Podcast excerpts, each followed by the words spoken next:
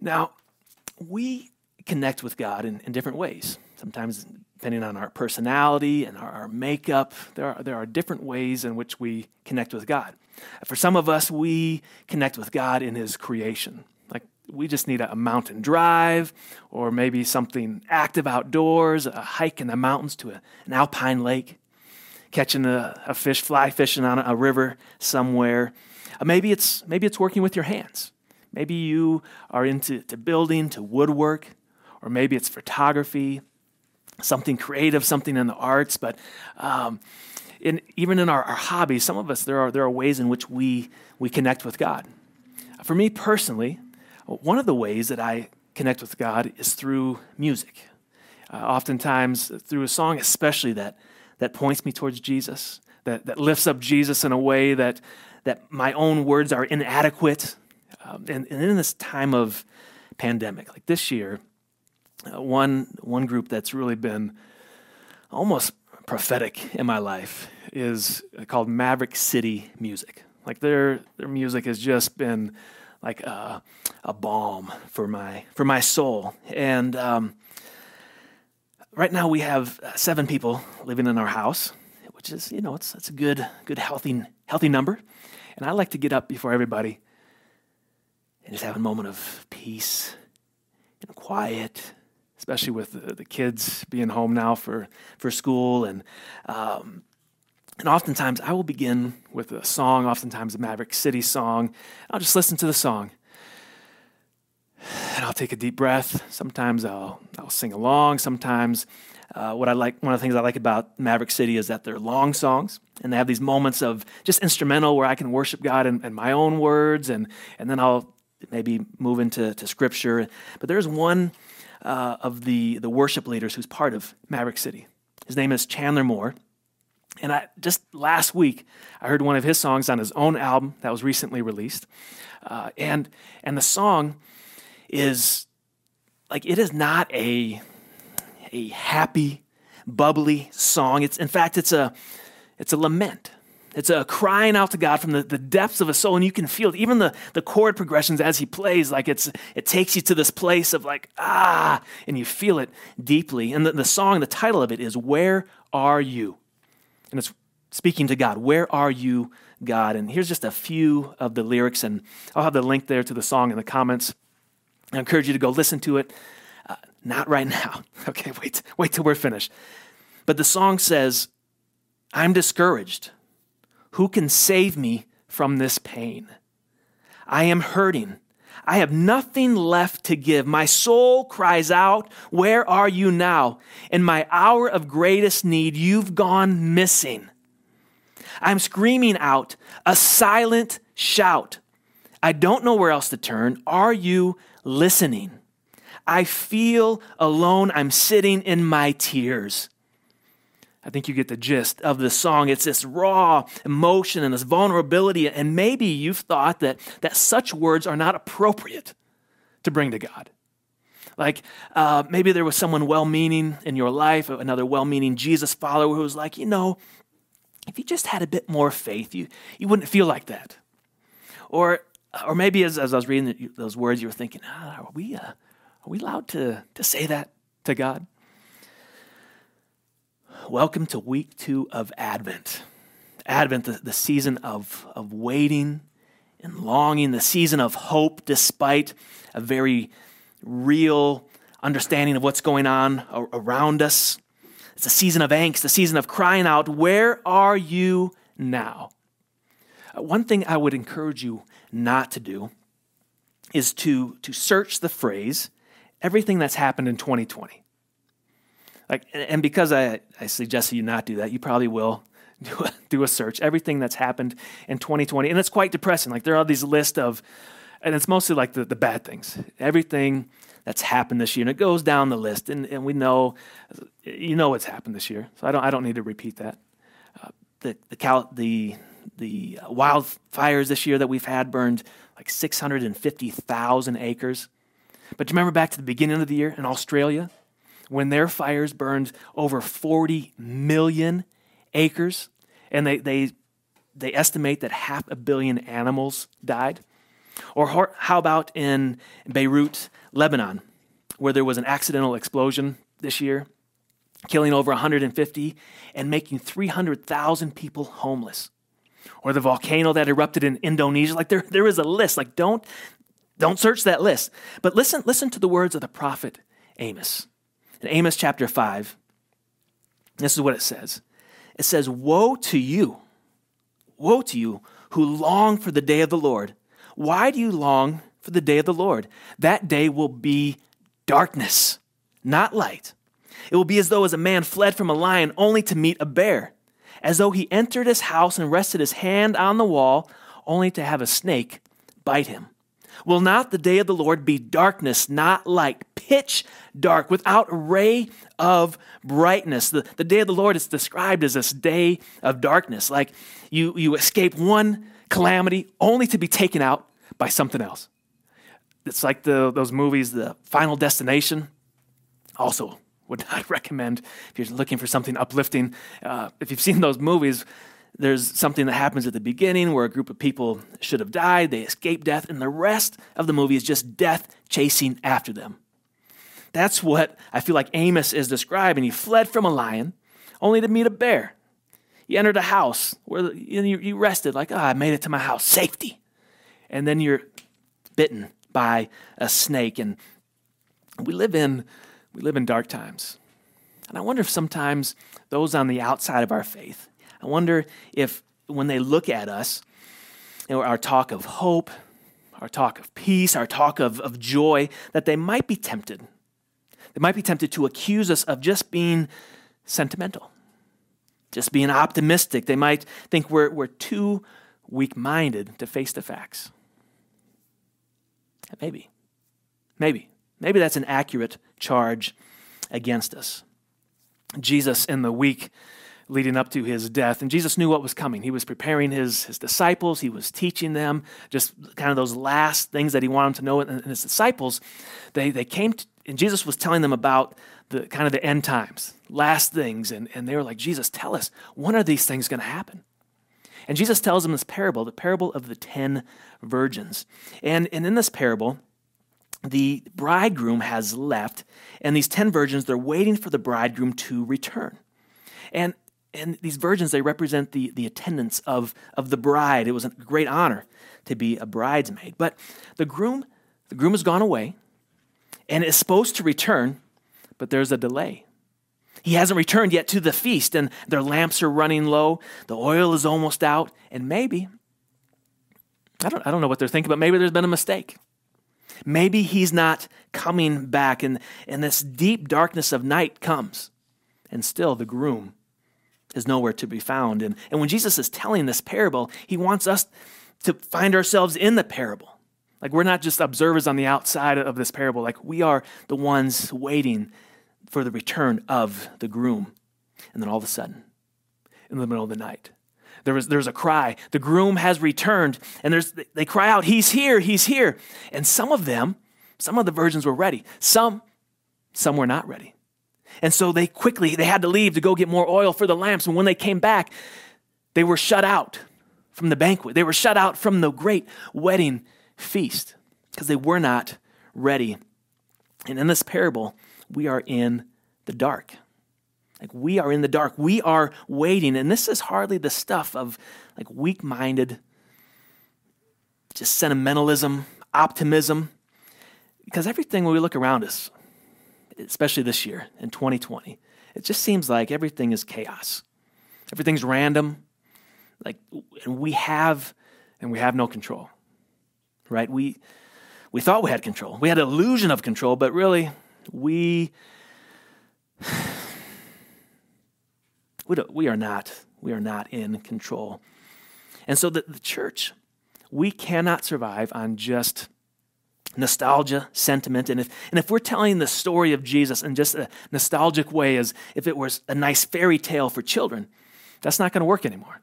I mean, I don't know if it's ever worked, but it's definitely, definitely not going to work in 2020. And if, if we try to do that, we'll wake up at midnight and discover that our lamps are going out.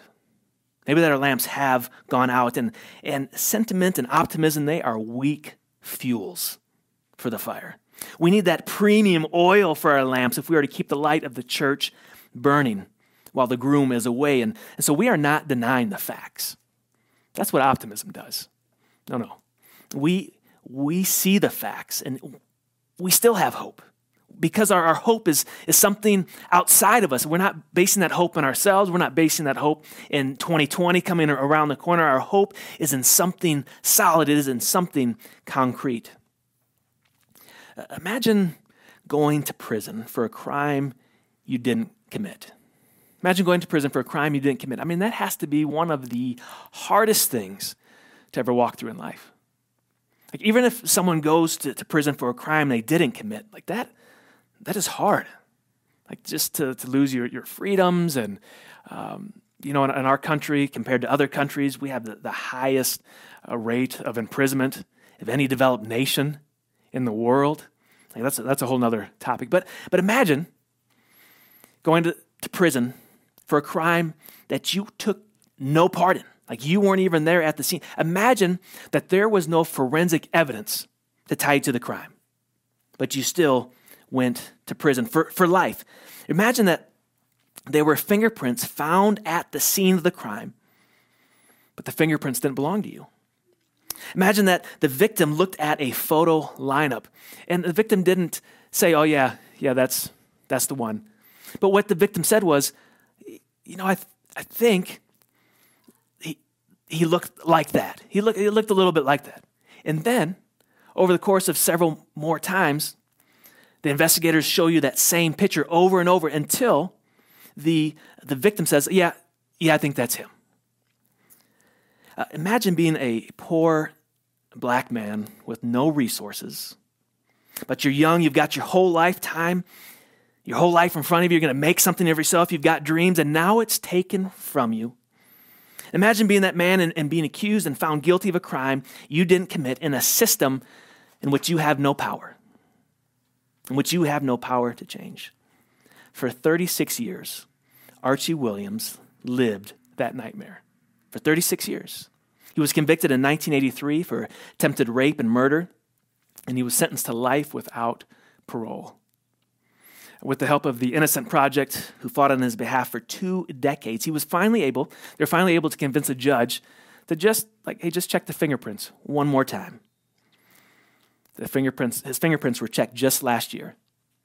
And within 24 hours, within 24 hours, he was exonerated so he was 22 when he went to prison, he was 58 when he got out. Can you imagine that? In that time, his, his mom passed away, his dad passed away, the, the strength of his youth was lost, the, the opportunity to have a family likely gone, taken, stripped from him, not because he did anything wrong, in 1995, so he's 12 years in, he, wrote, he writes a letter to the Innocence Project. The Innocence Project, they take on cases where the convicted are innocent, and they try to get new trials and they try to get new evidence uh, into, the, into the system, and they try to make things, things right. But in the letter, Archie writes, as the years go by, this is 12 years in, as the years go by, by I sit here year after year, it's like no one cares. He goes on to say, By the grace of God, I'm still holding on to hope. By the grace of God, I'm still holding on to hope and praying in faith that someone will answer my letter and help me. Archie was released last year, and he's been interviewed several times. And in those interviews, he, he speaks of his, his faith, his hope, how he was able to maintain his sanity. I mean, 30, 36 years, innocent but convicted. He said, Freedom is of the mind. I went to prison, but I never let my mind go to prison. I couldn't believe it was really happening. I knew I was innocent. I didn't commit a crime, but being a poor black kid, I didn't have the economic ability to fight the state of Louisiana. Another time, he, he said, When you're faced with dark times, what I would do is I would pray and sing. This is how I got peace. Archie said that he, he remained hopeful because of his Christian faith. And, and then in one interview, he says that he has no grudge against the lady, against the victim who identified him as the, the perpetrator. And this is, this is what he says. And it, it's astounding. God does not let me hold grudges against anyone. And then he goes on to say that he feels like Joseph from the Old Testament, whose brother sold him into slavery, and that God was preparing Joseph for, for something else. I can tell you, our hope is not mere optimism. If it was just optimism and, and sentimental feelings, and that would have lasted about 20 seconds for Archie. But he had uh, something deeper that he held on to for those 36 years, something that, that grounded him, that gave him hope, even despite the injustice that he was facing. And his, I mean, think about his ability to, to trust God, even in the darkest night, a night that seemed to go on and on and on and on. And, and when I think about his, his ability to trust God, like that just, that, like it does something for, for my own faith. Like I find myself being like, oh, if Archie can do that, then, then, then I can, I can keep the faith. And I don't know what, what you're facing, what you're going through in, in this moment. Like we are in this 2020 together, but it's affected us in different levels and emotionally and um, financially. We're all at different places. And I don't know what you're, you're going through this week, but I just want to encourage you that, that we need each other in this journey through darkness as we're waiting for the groom to return. Like we, we don't have to, you don't have to go through this alone. Like whatever it is you're going through, we can encourage one another. And that's why, you know, we, we have micro churches going on, and I want to encourage you. If you haven't been in, a uh, micro church, and I know that it's not ideal because it's just virtual at the moment, but we need, we need the encouragement of our brothers and sisters in the faith. I started talking about Chandler Moore in a song that, that he wrote and, and just his, his, his plea and his cry to God. On that same album is another new song. And this, this one's a little different. So the, the first song was God, Where Are You? And this song is called He Understands. He Understands. He said, There's nothing new. These are lyrics from the song. There's nothing new under the sun. Questions we have have been said and done, fully God and man. He felt it all. Highest king, but still, he's low enough to meet us where we are. He understands he was alone, left by his friends. Foxes have holes.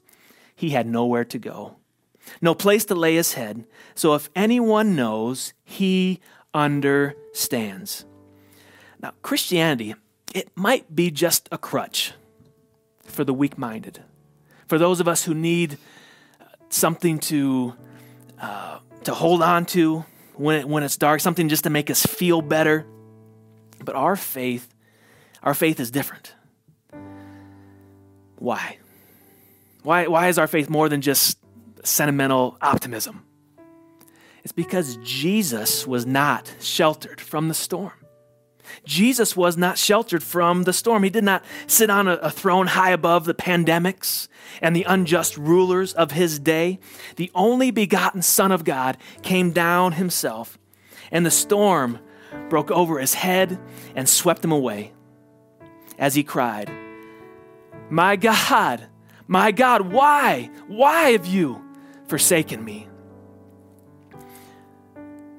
When we feel like God is not there, if you are in that time, uh, time of just, God, where are you? God, where are you? We, we can bring our laments to God. We can bring our, our, cries to God. We can endure the night as we look forward to Christ's return because, as, as Chandler says, he felt it all. Highest king, but still he's low enough to meet us where we are.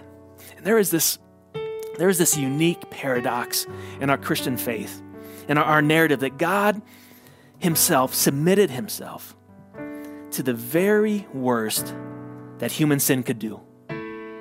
Jesus, in the flesh, came and He took the punishment that we deserved as our representative. He came under his own judgment.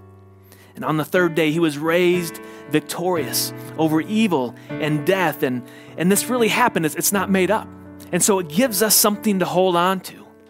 It gives us when, it, when we don't have anything else, when we've lost hope, when we're facing injustice.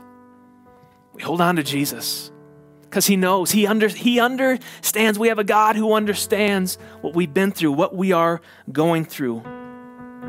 So we keep our lamps burning through the night as we expect our Savior to return.